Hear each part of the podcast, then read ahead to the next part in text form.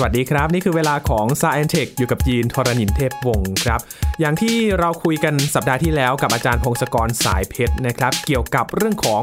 think fast and slow ครับ คิดเร็วคิดช้า หรือว่ากระบวนการคิดและตัดสินใจของมนุษย์นะครับ มี 2 ระบบด้วยกัน ก็คือการใช้อารมณ์ สัญชาตญาณนั่นก็คือระบบที่ 1 และระบบที่ 2 ก็คือการใช้เหตุผลแล้วก็มีสมาธิในการที่จะตัดสินใจ ก่อนที่จะลงมือทำอะไรบางอย่างนะครับ วันนี้เราจะมาเจาะลึกกันมากขึ้นครับว่า เอ๊ะเขารู้ได้ยังไงล่ะ ว่าระบบที่ 1 หรือว่าระบบที่ 2 เนี่ยเขาคิดแบบไหนกัน วันนี้มาเจาะลึกเรื่องของการทดลอง วันนี้จะเจาะไปที่ระบบที่ 2 ครับ การใช้ความคิดและเหตุผลติดตามได้ในสายแอนทิกวันนี้ครับ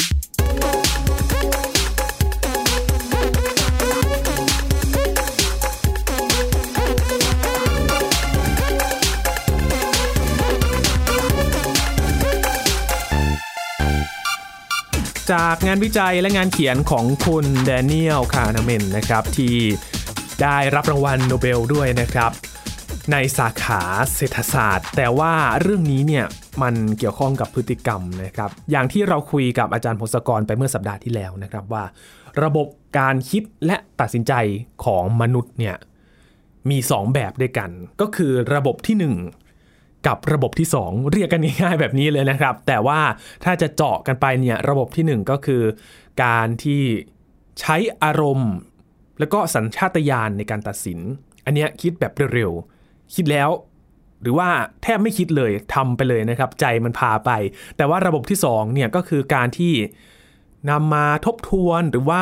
ใช้สมาธิในการคิด ก็จะใช้เวลามากกว่าระบบที่ 1 ครับ วันนี้จะมาเจาะลึกกันนะครับว่า แล้วเขารู้ได้ยังไงล่ะ ว่าแบบนี้เป็นระบบที่ 1 หรือระบบที่ 2 กันแน่ อยู่กับอาจารย์พงศกรสายเพชรแล้วนะครับ สวัสดีครับอาจารย์ครับ สวัสดีครับคุณยีนครับ สวัสดีครับท่านผู้ฟังครับ หลังจากที่เรารู้กันแล้วนะครับว่าระบบที่ 1 กับระบบที่2เนี่ยมันคืออะไรกัน แต่เราก็อยากรู้ครับอาจารย์ว่า การทดลองหรือว่า เขาศึกษากันยังไงครับ ถึงรู้ว่าอันนั้นเป็นแบบที่1หรือว่าแบบที่2กัน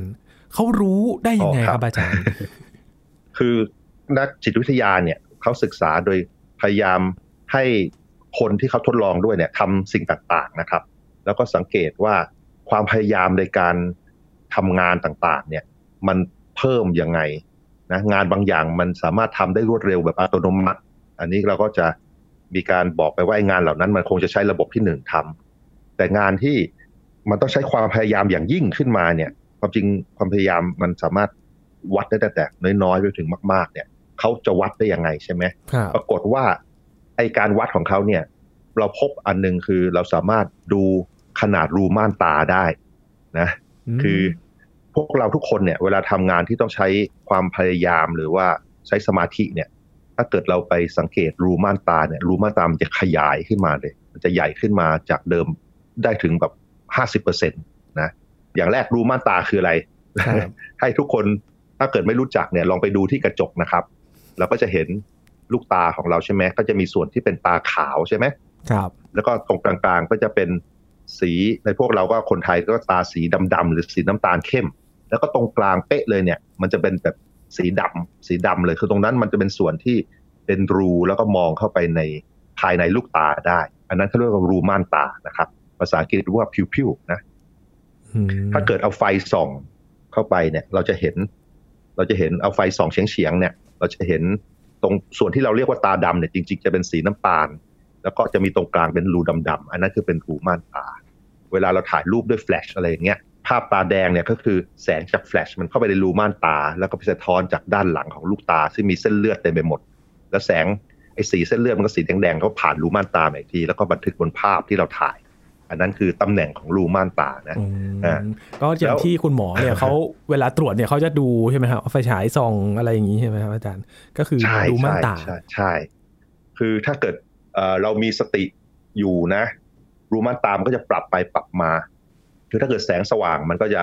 หลีหลีให้เล็กให้รับแสงน้อย แล้วก็ถ้าแสงมืดๆมันก็ขยายตัว เพราะฉะนั้นถ้าเกิดทำการทดลองเนี่ย สิ่งที่นักจิตวิทยาทำการทดลองอันนี้เนี่ยเขาก็จะเอาคนมานั่งอยู่ในห้อง แล้วก็ไฟก็ไม่สว่างนัก ขนาดรูม่านตามันจะคงที่อยู่ แล้วก็มาให้ทำงานทำนู่นทำนี่ทางเดียวกันก็ถ่ายวิดีโอหรือถ่ายภาพที่ตาไปด้วยเรื่อยๆ แล้วก็ดูว่าขนาดรูมาตามันขยับอย่างไรอืมพบว่า มันมีงานหลาย ๆ ชนิดเลยที่บอกว่าทำให้รูม่านตาเนี่ยจะขยายแล้วก็ค้างอยู่อย่างนั้นแหละโอ้จนกระทั่งทำงานเสร็จ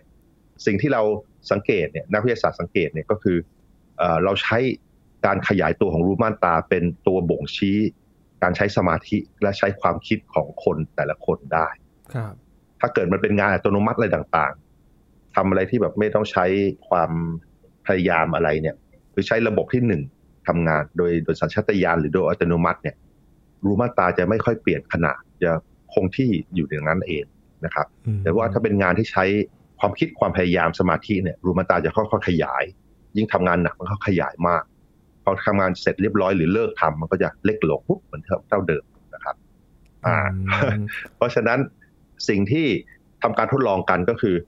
ให้คนเนี่ยมานั่งที่โต๊ะใช่ไหม แล้วก็เอาศีรษะไปวาง เหมือนกับตอนเราตรวจวัดสายตาตัดแว่นนะครับครับนะคือให้หัวมันอยู่คงที่นะ แล้วก็มีกล้องอยู่ด้านหน้า แล้วก็ส่องมา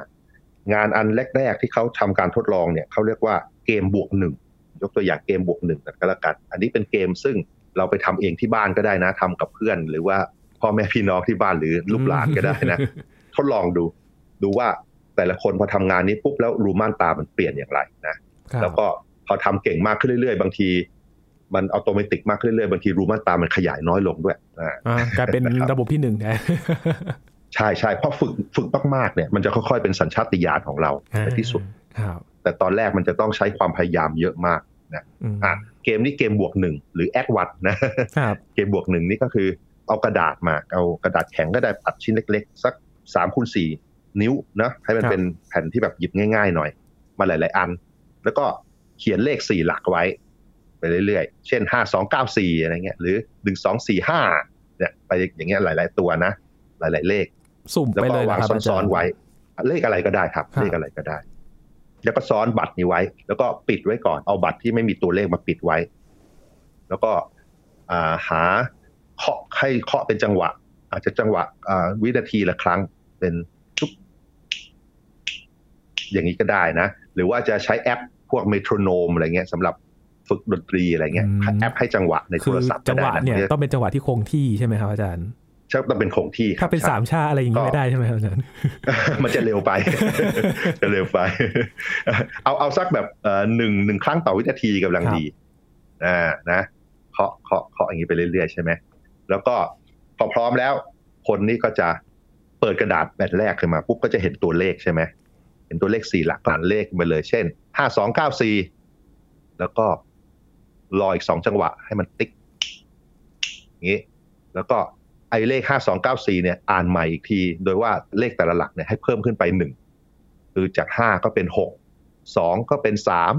เก้าก็เป็นศูนย์สี่ก็เป็นห้าเพราะฉะนั้นก็คือไอ้เลขที่เพิ่งอ่านไปใช่ไหมห้าสองเก้าสี่แล้วก็รออีกสองวินาที รอติ๊กติ๊กอย่างเงี้ย แล้วก็อ่านใหม่เป็น หกสามศูนย์ห้าอืมแล้วก็พยายามทำอย่างนี้ไปเรื่อยๆ ให้ทันพอทำเสร็จแล้วก็เปิดแผ่นใหม่ต่อไป แล้วก็อ่านเลขที่เห็น แล้วก็รออีกสองวินาที แล้วก็เพิ่มเลขแต่ละหลักเข้าไปทีละหนึ่งนี่คือเกมบวกหนึ่งนั่นเองครับนะอืมลองเล่นตอนนี้ปรากฏว่าเลยได้ไหมครับอาจารย์ ก็ได้นะเราลก็องเขียมานเลขได้เราลองมาสักสองสองชุดอ่าลองดูก็ได้ลองดูนะครับอาจารย์ ก็อาจารย์ลองส่งเลขอะไรมาให้ดียิครันบหน่อยก็ได้ครับ อะ เอาเป็นสามสี่สองเจ็ดสี่สองเจ็ดก็เป็นเท่าไหร่สี่ห้าสามแปดสี่ห้าสามแปดใช่ไหมครับแล้วก็เลขต่อไปอ้าวสามสามสองเก้าอะสี่สี่สามศูนย์ครับ ใช่ไหมมันเกินสองคือวิไอ้ไปจังหวะที่มันไล่เนี่ยมันพันมันต้องทำไปเรื่อยๆนะจังหวะที่มันมาเนี่ย มันจะเป็นตัวบังคับให้เราทำงานอย่างเร็วพยายามอื เราเอาอีกทีไหมอีกทีครับหนึ่งสองแปดเจ็ดสองสามเก้าแปดโอเคก็เนี่ยแหละ ก็ต้องทำอย่างนี้แต่ว่าเราจริงๆเราต้องเตรียมตัวเลขไว้เยอะๆก่อนใช่ไหมเป็นเป็นถักเป็นหลาย ๆ ตัวแบบว่าเป็นตั้งเลยเนาะแล้วก็ค่อยเปิดมา เปิดมา เปิดมา แล้วปรากฏว่าตอนเนี้ยถ้าเกิดเราถ่ายวิดีโอนะ เราจะเห็นว่า พอเริ่มเราเริ่มคิดพวกเนี้ย พอถึงไอ้ส่วนที่บวกหนึ่งเข้าไปเนี่ย ตอนอ่านนะง่าย ตอนอ่านมันมันไม่ค่อยทำอะไรแบบอืมพอเห็นปุ๊บมันก็อ่านมันตาไม่เป็นอะไรเลย แต่พอตอนเริ่มบวกหนึ่งเข้าไปในเลขแต่ละหลักเนี่ย ตาลูรูม่านตาขยาย ขยายขึ้นตืดเลย เห็นได้ชัดเลยว่ามันเพิ่มขึ้นประมาณห้าสิบเปอร์เซ็นได้ครับใหญ่คือมันใหญ่ขึ้นอย่างเห็นได้ชัด แล้วมันเป็นอย่างนี้กับทุกคนที่ทำการทดลองนี้ขึ้นมา คนที่สามารถบวกเลขอะไรได้รวดเร็วอะไรอย่างเงี้ยรูม่านตาเขาจะเปลี่ยนขนาดน้อยกว่าคนทั่วไป คนที่แบบ คิดเลขเร็วมากหรือเลขอะไรอย่างเงี้ยนะคือแบบว่างานบางอย่างที่มันง่ายสำหรับเขาไม่ต้องใช้สมองเยอะเนี่ยรูม่านตาก็จะขยายน้อยเมื่อเทียบกับคนที่ปกตินะอืมแล้วก็คนส่วนใหญ่เนี่ยไอ้เลขที่ทำเนี่ยมันก็ทำได้ไม่เกินสี่หลักหรอก ถ้าเกิดเป็นเลขห้าหลักขึ้นมาเงี้ยคนส่วนใหญ่ทำไม่ได้แล้วครับคือความสามารถในการคิดในการเก็บความจำแล้วก็บวกนู่นบวกนี่ในระยะเวลาจำกัดเนี่ยมันจะมันจะหมดไปมันไม่พอคือแค่สมองเรามันมีถ้า เรียกว่าคอมพิวเตอร์ก็แบบว่ามีแรมจำกัดกันแล้วกันดูในความจำจำกัดมันไม่สามารถใส่อะไรได้เกินกว่านั้นครับ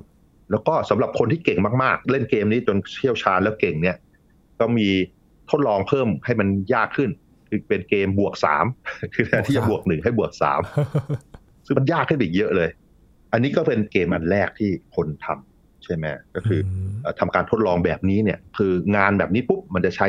ส่วนที่ต้องใช้สมาธิและสมองเยอะมาก แล้วเราก็วัดความพยายามสมาธิและการทำงานของสมองส่วนระบบสองเนี่ย โดยดูจากขนาดรูม่านตา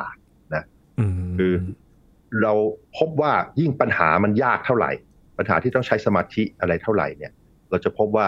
รูม่านตามันจะยิ่งขยายมาก และงานไหนที่ง่าย ไม่ต้องใช้อะไรมากรูม่านตาจะขยายน้อย หรือถ้าเป็นงานอัตโนมัติที่แบบว่า ใช้ระบบอัตโนมัติต่างๆ ระบบระบบหนึ่งทำงานเนี่ยรูม่านตาจะอยู่เฉยๆ ไม่มีการเปลี่ยนแปลงนะครับอืมทั้งนี้ทั้งนั้นไอสภาพแวดล้อมรอบๆ ต้องไอแสงมันก็ต้องคงที่นะ เพราะว่ารูม่านตามันก็จะขยับตามแสงเหมือนกันเป็นการปรับแสงให้เข้าตาโดยอัตโนมัติอืมเหมืเพอนราะฉะนั้นตาแมวการทดลองนี้จะต้องอยู่ในห้องที่แสงคงที่นะครับ เหมือนเจอแมวใช่ไหมครับอาจารย์แมวนี่เวลาอยู่มืดๆก็รูม่านตาก็จะอีกแบบหนึ่งพอมาสว่างก็จะอีกแบบหนึ่ง ใช่ใช่ถ้าเกิดเอาไฟส่องปุ๊บรูม่านตาเล็กเลยเห็นไหมนะเอออืมแต่งานวิจัยนี้เอ่อน่าสนใจนะครับ เกมนี้เนี่ย ถ้าเราเอาคนสองกลุ่ม แบบว่าคนหนึ่งนี่เป็นแบบคนคณิตคิดเร็วเลยกับคนที่แบบไม่ค่อยถนัดเรื่องของการคำนวณเท่าไหร่เนี่ย แล้วมาเปรียบเทียบม่านตากัน มันก็จะเป็นอีกแบบหนึ่งเลยใช่ไหมครับอาจารย์ ใช่ครับ ดูการเปลี่ยนแปลงครับ คนที่คิดเลขเก่งเร็วๆ เราพบว่าการเปลี่ยนแปลงของขนาดรูม่านตาเนี่ย มันจะเปลี่ยนน้อยกว่าสำหรับคนปกติที่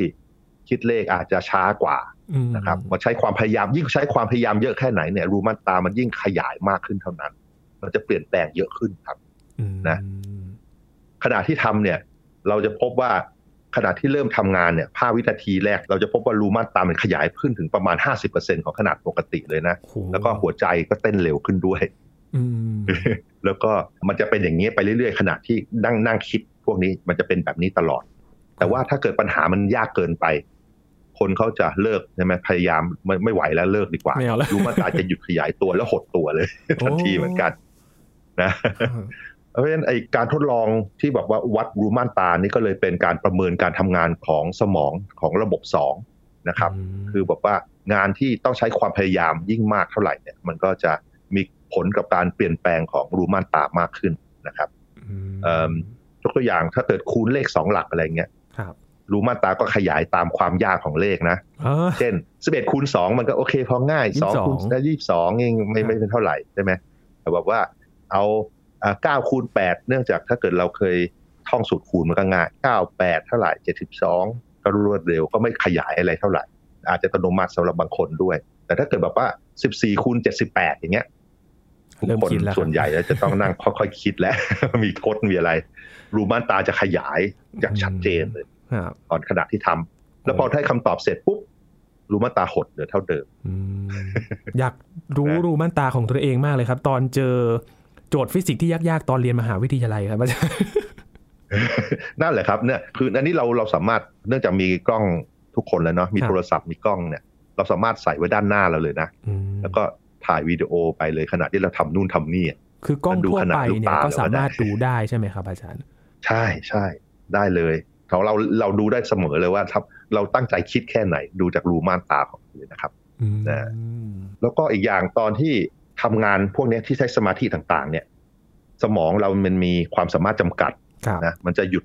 หยุดเห็นสิ่งต่างๆ รอบตัวได้เลย คือไอการทดลองนี้ก็มีการทดลองคล้ายๆคราวที่แล้วที่คุยเรื่องกอริลลาล่องหนน่ะใช่ไหมอ๋อที่แบบว่าให้นับว่ามีการส่งบอลกันกี่ครั้งแล้วบางทีขณะที่นั่งนับอยู่แล้ว คนใส่ชุดกอริลลาเดินแล้ว คนมองไม่เห็น อันนี้ก็มีการทดลองเหมือนกันคือ ขณะที่เล่นเกมบวกหนึ่งอยู่เนี่ย บางทีเราก็จะมีไอ้ตรงข้างหน้า เราจะใส่ตัวอักษรขึ้นมาไปเรื่อยๆ A B C อะไรเงี้ย แล้วก็บางทีเราก็จะถามว่าเห็นเห็นตัวอักษร K ไหมอืม นะยกตัวอย่างมาหนึ่งตัวอักษรเนี่ยปรากฏว่าขณะที่ทำปัญหายากๆเนี่ย คนประมาณ 50%ก็ไม่เห็นตัวอักษรเหล่านี้เหมือนกันอ๋อนะ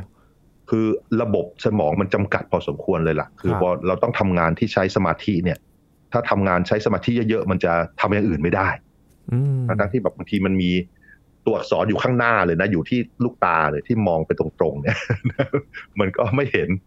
นะครับอืมอันนี้ก็น่าสนใจมากเพราะว่ามันสามารถจะเกิดอันตรายต่างๆ ได้ไงครับหรือไอ้งานที่เราต้องใช้สมาธิอะไรต่างๆ เนี่ย เราต้องศึกษาให้ดีเชียวว่า มันจะเกิดอุบัติเหตุต่างๆ ขึ้นได้ไหมถ้าเกิดคนไม่สามารถสังเกตสิ่งรอบตัวได้ขณะที่ต้องใช้สมาธิอย่างเงี้ยอืมนะมันเหมือนกับหรือการที่เขาขับรถห้ามอะไรอย่างเงี้ยใช่ครับอาจารย์ห้ามโทรศัพท์ขณะเออขับรถ คือใช่เราก็จะไปโฟกัสใช่กับการที่คุยโทรศัพท์จน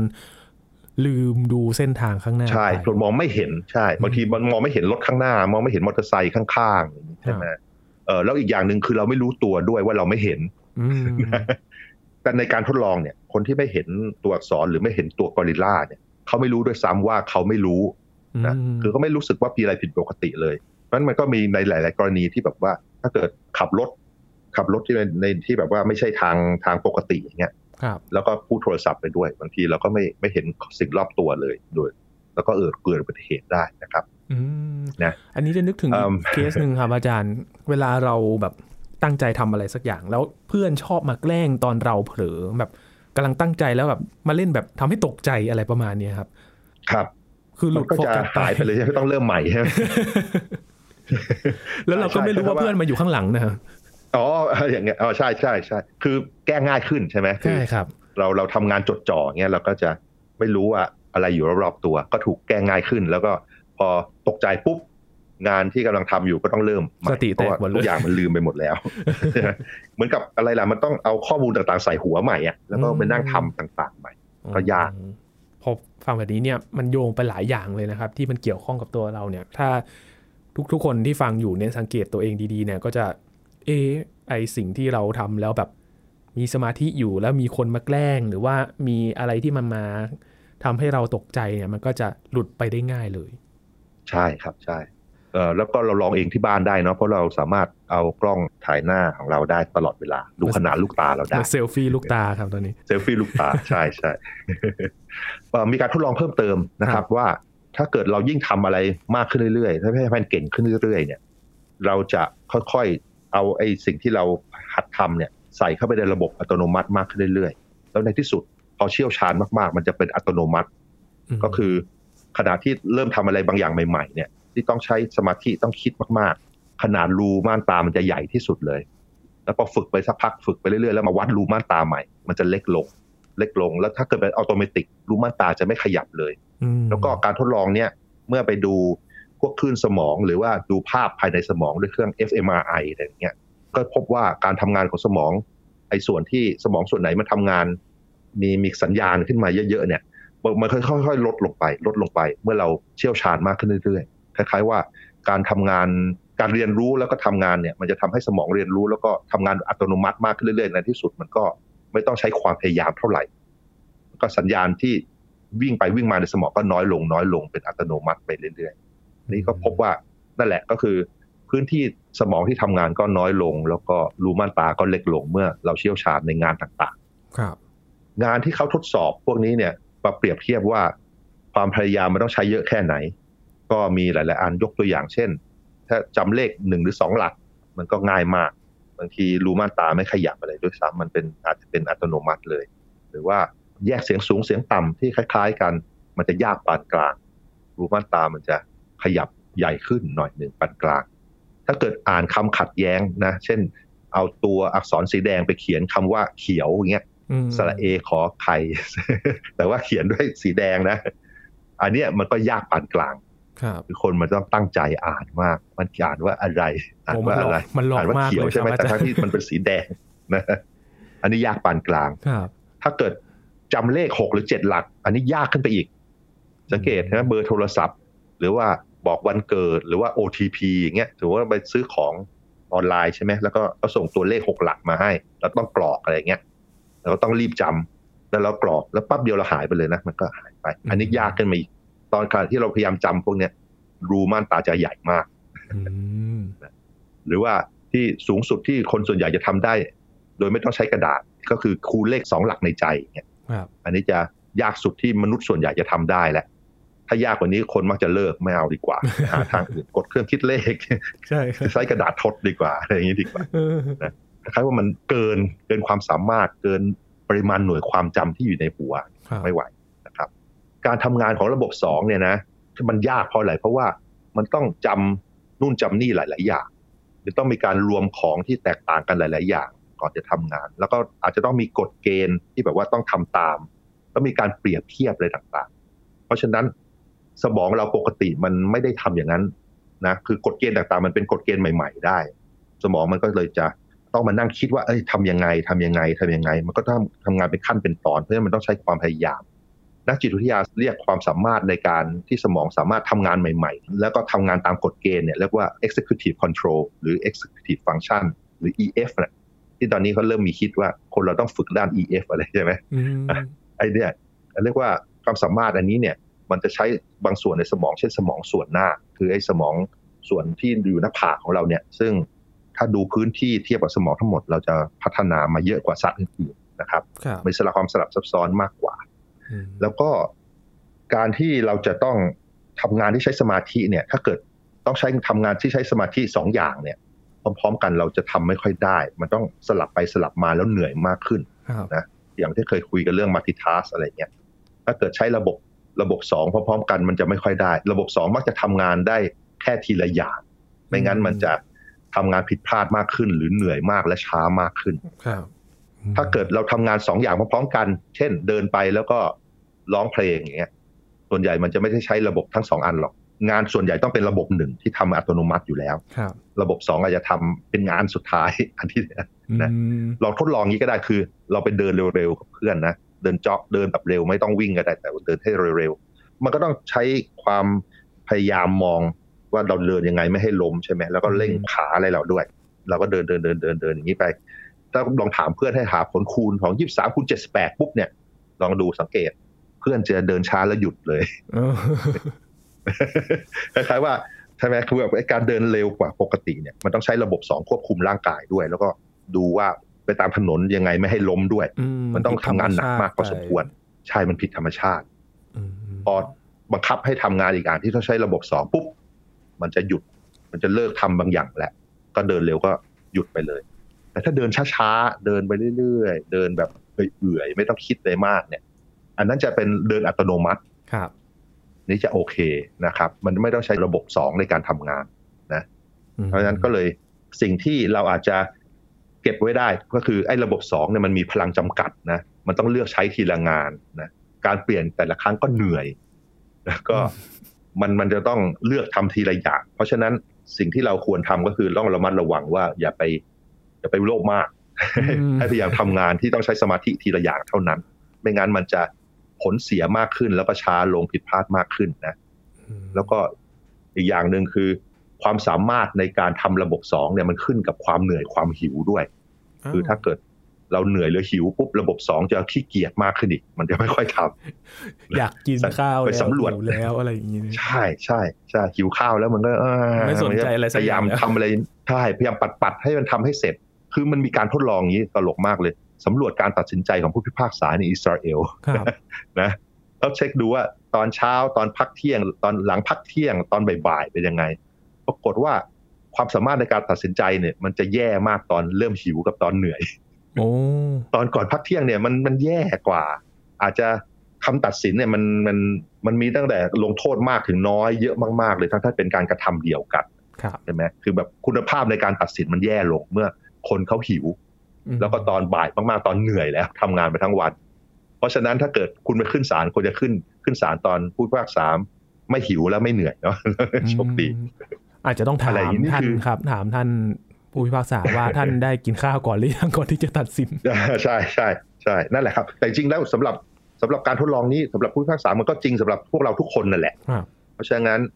ตอนที่เราจะต้องทำงานที่ต้องใช้สมาธิใช้ความพยายาม ใช้ระบบสองเนี่ย เราก็ต้องเลือกทำตอนที่ไม่เหนื่อยเกินไป แล้วก็ไม่หิวเกินไป คือร่างกายเราต้องมีความเอ่อสมบูรณ์พอสมควร ไม่งั้นมันคุณภาพงานมันจะแย่ลงมากครับอืม นะครับนี่คือการคิดในรูปแบบที่สองนะครับที่เรามาขยายความกัน แล้วก็ดูการทดลองว่า เอ๊ะมันเป็นยังไงกันบ้าง ในการคิดแบบที่สองเนี่ยร่างกายของเราเนี่ยทำอะไรบ้าง และย้ำกันว่าถ้าเราจะคิดหรือว่าตัดสินใจอะไรสักอย่างหนึ่งเนี่ยก็ต้อง